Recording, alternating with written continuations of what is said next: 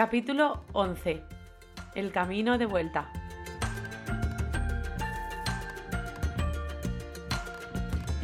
Bienvenidas y bienvenidos a En tiempos de Maricastaña. Soy Aida Muñoz, narradora oral y autora de libros infantiles y la creadora de este podcast y de la web www.aidamunoz.com, una web donde podrás encontrar reseñas de libros, cursos de narración oral, los próximos eventos que tengo. Bueno, te invito a que entres y piches un poco. En primer lugar, quiero daros las gracias a todas las personas que estáis al otro lado. Pues estamos de enhorabuena. ¡Bien! El podcast hace un año. Y es que esto no sería posible si vosotras y vosotros no estuvieseis al otro lado. Este podcast me ha dado muchas alegrías. Me ha dado también trabajo. ¿Para qué os voy a engañar? Pero también me ha dado muchas alegrías. Pues actualmente colaboro con el programa Hoy por Hoy Madrid Oeste, dirigido por Ana Iriarte, donde cada 15 días pues recomiendo libros de literatura infantil y juvenil. Así que os invito a que lo escuchéis. Y ahora sí, vamos con lo que nos acontece hoy el camino de vuelta. En este camino hemos vivido muchas cosas. Hemos, hemos conocido a la comunidad de la literatura. Hemos conocido editoras, hemos conocido ilustradoras, hemos conocido escritoras. Nos falta conocer a otra parte muy importante de este mundo, las libreras. Pero no os preocupéis, porque las conoceremos. Hoy nos toca el camino de vuelta. Pues ya en el episodio pasado estuvimos hablando de la recompensa, de de qué se siente cuando ves ese libro, cuando ese libro está en tus manos después de tantos meses de trabajo. Pues bien, una vez que tienes el libro, ¿qué haces? ¿Ahora qué hacemos? Nos quedamos un poco expectantes. ¿Qué hacemos una vez que hemos terminado de publicar el libro? Pues toca la parte más difícil. Sí, sí, sí, sí. ¿Os pensabais que lo más difícil era escribir, ilustrar, maquetar, corregir? no. Lo más difícil es promocionar. Sí. Si has tenido la suerte de publicar con una editorial relativamente grande, felicidades porque no tendrás que hacer absolutamente nada. Bueno, sí, hay igual que hacer. Tienes que promocionar el libro. Pero la suerte que vas a tener es que la editorial te va a buscar los sitios donde firmar, las ferias, las librerías, en fin, tú solamente tienes que dejarte llevar y disfrutar del tiempo. Pero si has optado por la autopublicación o por la coedición, te toca promocionar. Sí, sí, amiga. Pero no te preocupes, no te desesperes ni que te dé miedo. Antes de publicar el libro, tienes que haber tenido una estrategia y tienes que pensar en muchas cosas. En primer lugar, ¿voy a hacer presentación oficial o no? Estás en tu derecho a no hacerla. Nadie te puede obligar. Pero si la quieres hacer, si quieres hacer la presentación oficial, tienes que pensar en el mejor sitio para ella. Yo te recomiendo que sea un sitio que tenga que ver con la temática de tu libro. Por ejemplo, si en nuestro cuento hay tartas o pasteles, pues qué mejor que una pastelería, rodeada de bollitos, de, de pastelitos, de tartas de todos los tamaños, colores, formas. ¡Ay! que me entra hambre. Pero también puedes optar por hacerla en un parque, al aire libre, con una decoración bonita. Todo eso lo tienes que pensar antes. Es decir, yo te recomiendo que mientras que la editorial o la ilustradora está maquetando, tú pienses en los mejores sitios donde poder hacer la presentación oficial. Eso si quieres hacerla, porque si no la quieres hacer, no estás obligada. Hay libros que se han vendido muy, muy, muy bien sin presentación oficial. Lo que también tienes que pensar es en el momento del lanzamiento. Es decir, si vas a lanzar el libro en octubre, en noviembre, en Navidad, en primavera, tienes que tenerlo muy presente, porque dependiendo de tu estrategia, va a tener mayor o menor éxito. Yo siempre suelo recomendar, y este es truquito que os doy, bueno, yo os recomiendo que si vais a hacer presentación oficial o lanzamiento, lo hagáis en octubre. ¿Por qué? Porque así, así los Reyes Magos estarán muy pendientes de las novedades literarias de ese año. Les dará tiempo a organizarse y prepararlo. Bueno, digo los Reyes Magos, pero le pasa lo mismo a Papá Noel. Necesita tiempo para organizarse y que esos libros lleguen a las casas. Así que siempre recomiendo que lo hagáis en octubre. Una vez que ya ha terminado toda la campaña de principio de curso, de, material escolar, libros escolares, pues ahí podéis hacer el lanzamiento de, nuestro, de vuestro libro. Otra época que también está fenomenal es en primavera. Ideal para antes de la Feria del Libro de Madrid. Y hablando de las ferias, tenemos que mirar si tenemos ferias en semanas posteriores al lanzamiento de nuestro libro, para así poder ir a promocionarlo. No os volváis locas y locos con ir a, miles de millones de ferias. no, porque entonces os vais a quemar. Tomároslo con calma, porque si no vais un año, podéis ir otro. ¿Vale? Lo importante es disfrutar del proceso, no vender y vender y vender y vender. Eso ya llegará. Yo os digo que lo más importante es disfrutar del proceso, porque para eso estamos, para disfrutar de los momentos, para disfrutar de todos esos cuentacuentos, todas esas firmas de libros que nos van viniendo.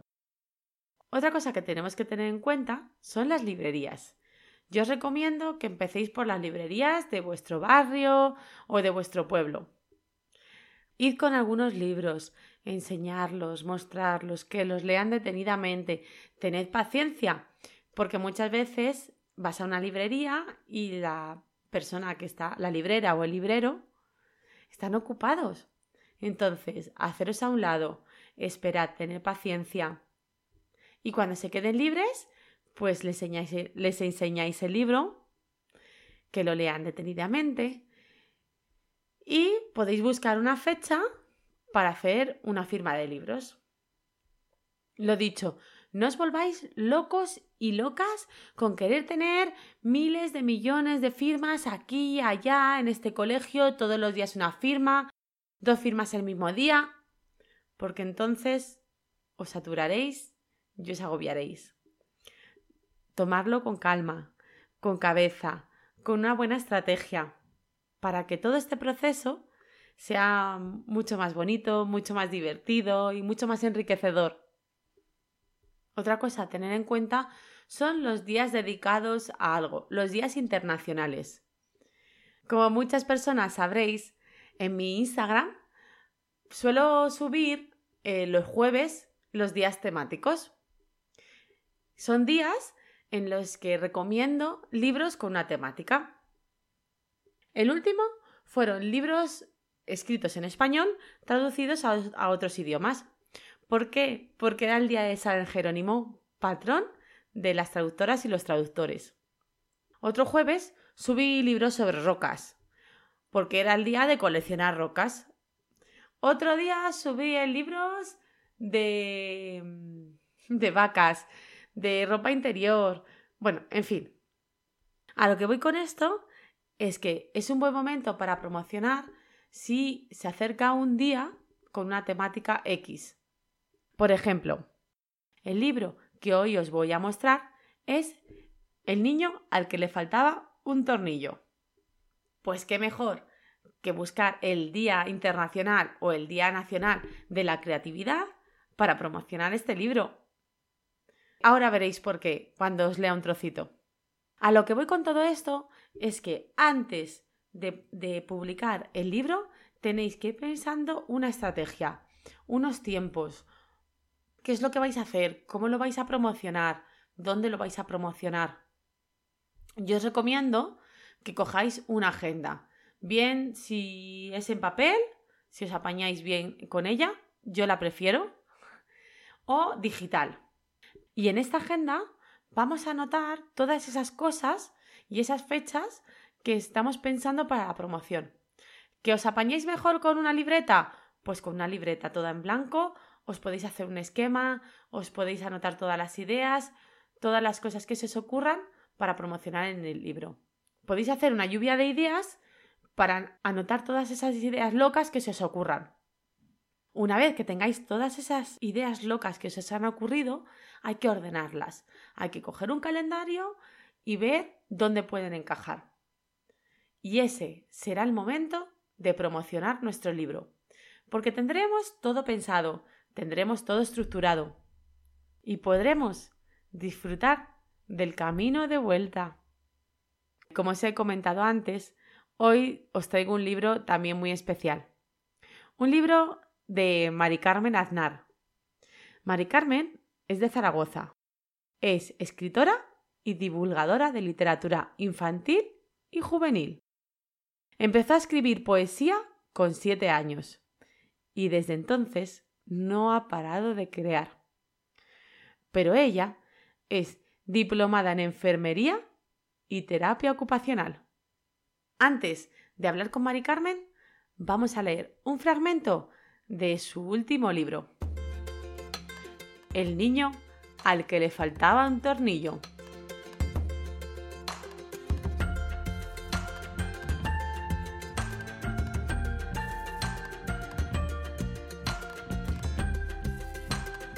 El niño al que le faltaba un tornillo.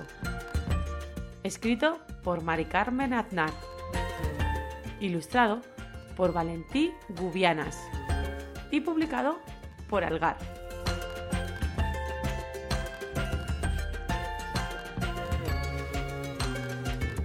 A Toño le gustaba caminar por el bordillo de la acera haciendo equilibrios, o con un pie por arriba y otro por abajo, o hacia atrás. Su hermana, que caminaba siempre muy recta y muy formal, decía A este niño le falta un tornillo. A Toño le gustaba dormir con los pies sobre la almohada, o rodeado de veintisiete peluches que no le dejaban hueco en la cama o en el suelo. Su hermana, que siempre dormía bien estirada en la cama, con la cabeza sobre la almohada, decía A este niño le falta un tornillo. A Toño le gustaba pintar elefantes naranjas que comían hierba violeta bajo la luz del sol verde y brillante. Su hermana, mientras coloreaba un elefante gris sin salirse ni un poquito de la línea, decía A este niño le falta un tornillo. Por eso, Toño se puso tan contento el día que encontró un tornillo debajo del sofá. También encontró una pintura roja y un papel de caramelo. Pero esas cosas no le hicieron tanta ilusión. Soplándole un poco el polvo, pensó en la suerte que había tenido. Por fin había encontrado el tornillo que le faltaba.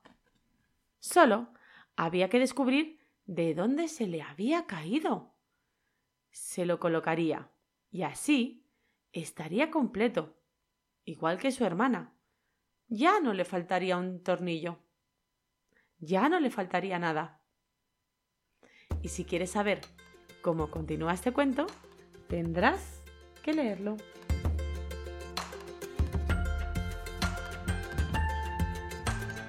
Hola, buenos días, Mari Carmen. Buenos días, Aida. ¿Cómo estás? Encantada de estar aquí, muy bien, muy contenta, muy contenta y, y agradeciéndote lo primero que que me hagas hueco junto a ti y a Mari Castaña en tu podcast. Muchas gracias. Muchas gracias a ti por, formar parte de, este pequeño proyecto. Ya he, leído un, trocito de, tu libro, del libro que acabas de, publicar, pero me gustaría que, tú me contases un poquito cómo ha sido, cómo ha sido ese proceso de publicar el libro.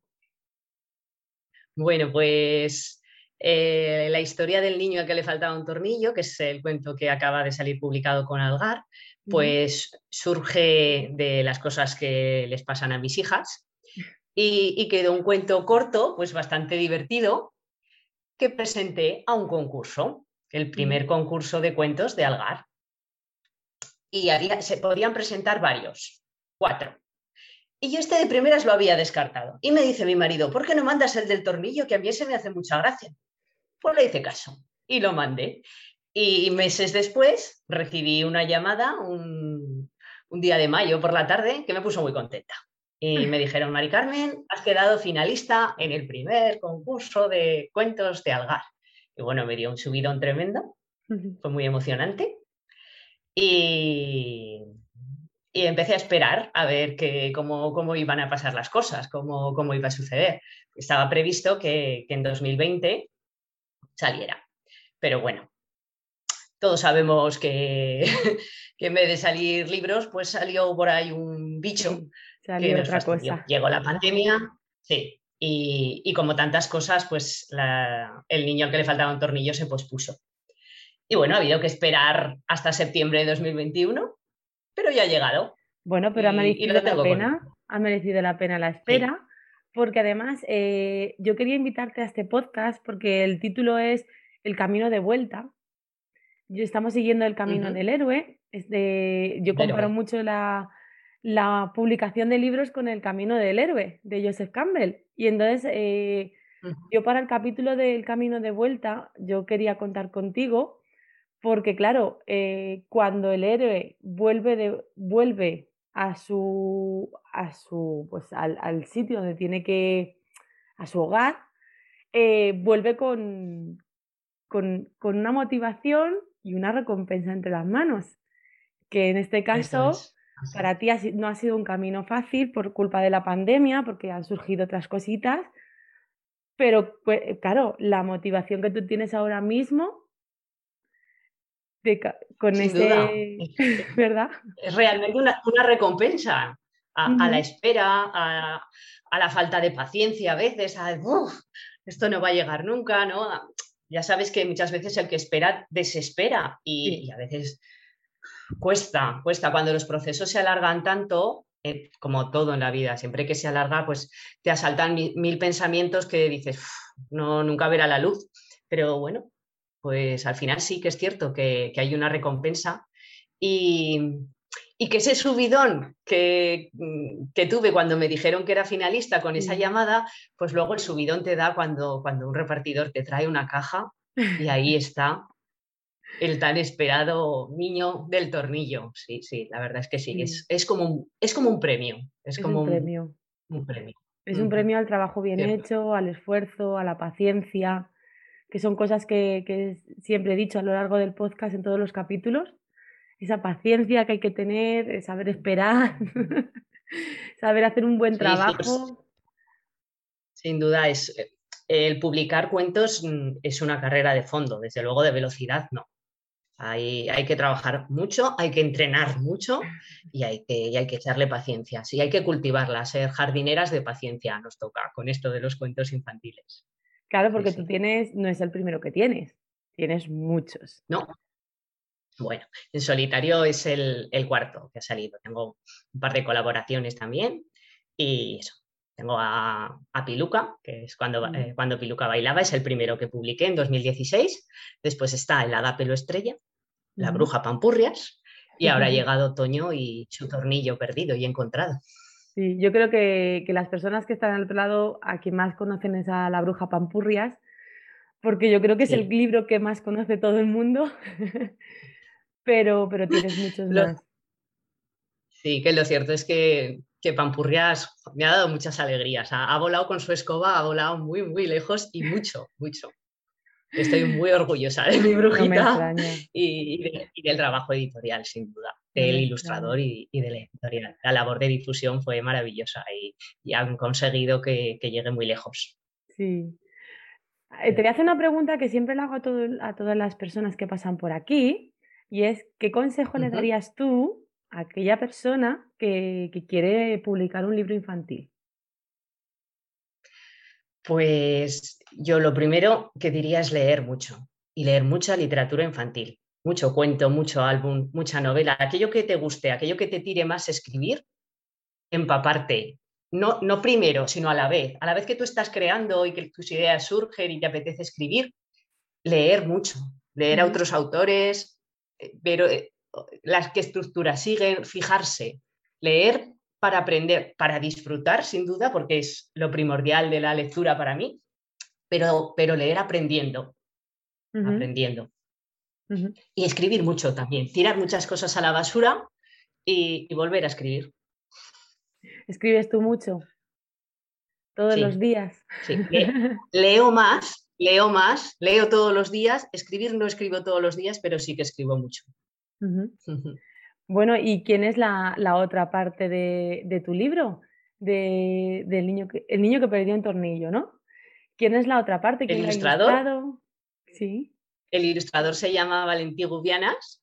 Sí. Y, es un ilustrador que propuso la, editorial. Yo, a decir verdad, hasta que me lo propusieron, no lo conocía, pero empecé a bichear y a seguirlo en redes y dije, bueno, este le va a ir, le va a ir de maravilla la historia del tornillo, porque tiene así como un punto descarado, divertido, que, también lo tiene, la historia de Toño y su tornillo.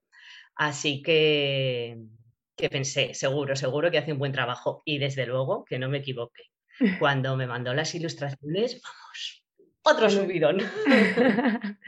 Porque me encantó, me encantó, de verdad sí. Porque la verdad que las editoriales hacen una labor maravillosa cuando son capaces de unir un texto con el estilo de una, de una persona ilustrando. ¿Eh? ¿Verdad? Eso es magia.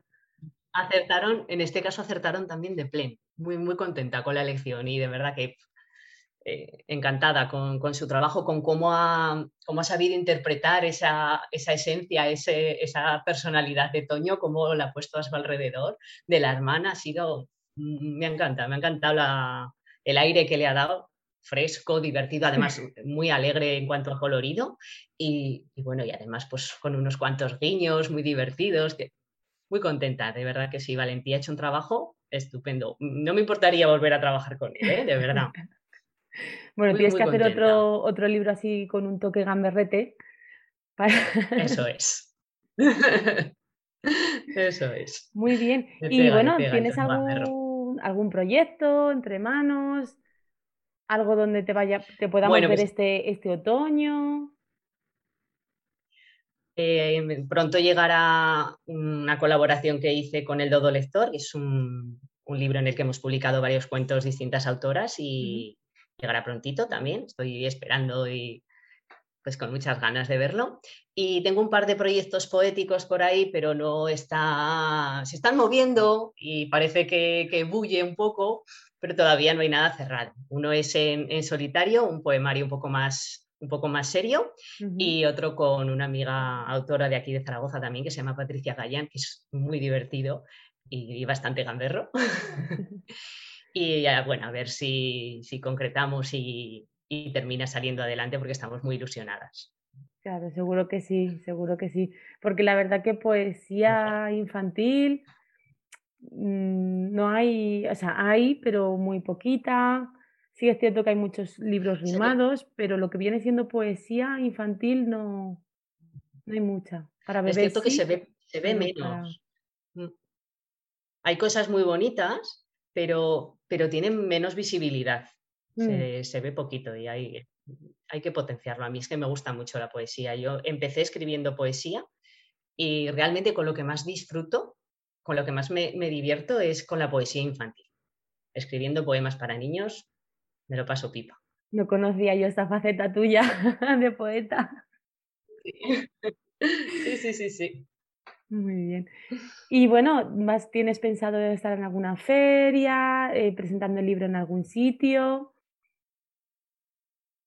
Pues sí, todavía no tenemos ninguna fecha concreta, pero, pero sí que haré alguna firma aquí en, Zaragoza y, haré una presentación también en Borja, en, mi pueblo. Poco estuve hablando con, el concejal de Cultura y, ah, haremos una, presentación para este otoño y además ahí pues en mi pueblo que me siento muy arropada, muy querida y, es un gusto que vengan a verme, que les explique yo un poquito y que, les cuente el cuento a, mayores y a pequeños. Claro, claro que sí, claro que sí. Y mm, te iba a decir, eh, ¿dónde te puede encontrar la gente? Eh, ¿Tienes redes sociales, página web? Pues tengo perfil de Facebook y de Instagram. El perfil de Facebook es mi nombre, Mari Carmen Aznar, y en Instagram, arroba m.carmenaznar. Bueno, lo voy a poner luego en las notas del podcast para que, todo el mundo pueda acceder al enlace. Eh, yo supongo que luego en tus redes. Nada. Yo supongo que en tus redes pondrás luego, pues eso, los eventos que tienes, ¿no? Todas esas cositas para que todo el mundo se vaya contando poquito a poco. Sí, porque además está muy divertida. Yo he visto cuando me pongo a bichear tu, tu Instagram, te veo de bruja de vez en cuando por ahí. Sí, sí, haciéndole compañía a pampurrias. Bueno, yo no sé. ahora con lo del falta. Ahora con el niño que perdió el tornillo, yo no sé qué es lo que vas a, inventarte. Hay que pensar, hay que pensar en tornillos gigantes y cosas así, a ver cómo. Sí, porque eh, cualquier persona que vea tu Instagram eh, se da cuenta que eres muy creativa a la hora de, hacer las imágenes, de publicar, porque esa es otra parte muy importante, la promoción de los libros en las redes sociales. Sin duda, y que lleva, lleva su tiempo. ¿Tú cómo te organizas con esa parte? Trabajo extra. Pues mm, tengo una quinceañera en casa que le encanta hacer montajes y hacerme de fotógrafa. Y, lo cierto es que, mi hija me ayuda mucho con estas cosas. Eh, este fin de semana hemos creado un GIF. Así que pronto pondré un GIF sobre el niño y el tornillo. Y ahí ha estado haciéndome fotos hasta que su mamá salga medianamente mona y, ha creado un GIF con tornillos y, el libro. Entonces, pues eso, tengo ahí una pequeña cómplice y trato de subir contenido Mm, pues de una forma más o menos regular, pero es cierto que, a veces me agoto las redes sociales. Y, durante tiempo pues, pues las abandono un poco, luego vuelvo y retomo. Eso, pues tratando de ser un poco imaginativa y hacer alguna, alguna imagen que, llame la atención y, poquito a poco, como todo, paso, paso a paso. Claro, es que cuando, cuando eres autora, pues eh, tienes que tener tantas cosas en mente, promociones, eh, las firmas de libros, el, ir a las librerías, el que el libro llegue. Claro, y luego el tema de redes sociales, que es que si no se mueve por ahí un libro, es complicado. Es complicado que luego lo vean. Cierto. Cierto. Complicado. Hay que darlo a conocer y, ahora la forma que tenemos de que, de que llegue al público es, es a través de las redes sociales, con que hay que estar echándole horas también. Sí. Bueno, y una pregunta que me surge, porque hay muchas personas que, que, dicen, bueno, hay por ahí rumores que dicen, no, no, no te presentes a los concursos porque, porque claro, eso está amañado, eso es mentira. A mí me, me han llegado esos rumores también. Es verdad. A ver, pues, mm, pues no sé qué decirte, pero aquí estoy yo para, para demostrar en este caso que no. A mí no me conocía nadie en Algar y no, no tengo un gran nombre, no, no, soy un, no soy conocida en el mundo de la literatura infantil. Y sin embargo, pues quedé finalista. Y ahí aquí está el cuento. Que muchas veces te lo planteas antes de mandar una obra a un concurso que, sabes que vas a tenerla ahí parada durante un tiempo, muchas veces meses, hasta que, se resuelve y, se falla. ¿Lo leerán? ¿No lo leerán? A veces es que, los mandamos complica, que nadie sabe en realidad quién, quién está mandando. A saber, abrirán las plicas pues sí que es cierto que a veces me lo planteo, pero, pero por otro lado, eh, yo mando mucho a concursos tanto de cuentos como de, novela infantil y, de poesía. Pues esta vez sonó la flauta. Pues no sé si fue casualidad o no, pero sonó. ¿Por qué no va a sonar otra vez? Yo sí, yo soy pro concursos. Pues mira, desde aquí hacemos, desde aquí hacemos un llamamiento a todas las personas negacionistas de los concursos que dejen de, meter pájaros en la cabeza porque, porque bueno, Mari Carmen es, da fe que los concursos, que se leen los, textos en los concursos. Eso En, mi caso así ha sido, la verdad es que sí. Que yo soy, soy una pequeña prueba de eso. Que algunos estén amañados, pues, pues ya, no lo sabemos. No lo sabemos porque no hemos estado dentro. Claro, claro. Nunca hemos sido jurado nosotras de un concurso y no podemos saberlo, pero bueno, mi cuento lo leyeron y les gustó.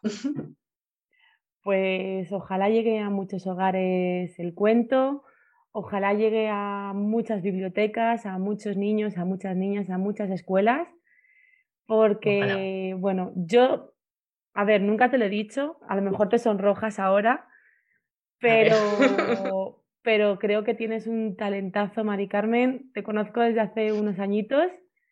Nunca te lo había dicho, pero creo que tienes un talento para escribir. Bueno, que, has nacido con ese talento. Muchas gracias, Aida. Además, de ti. Sigue por ese camino porque vas eh, a toda mecha. Muchísimas gracias, de verdad. Nada, y mucha suerte, Mari Carmen. Gracias, te lo agradezco muchísimo. Gracias por dejarme compartir este ratito contigo. Muchas gracias. Por tus ánimos y tus buenos deseos. Un placer, Aida.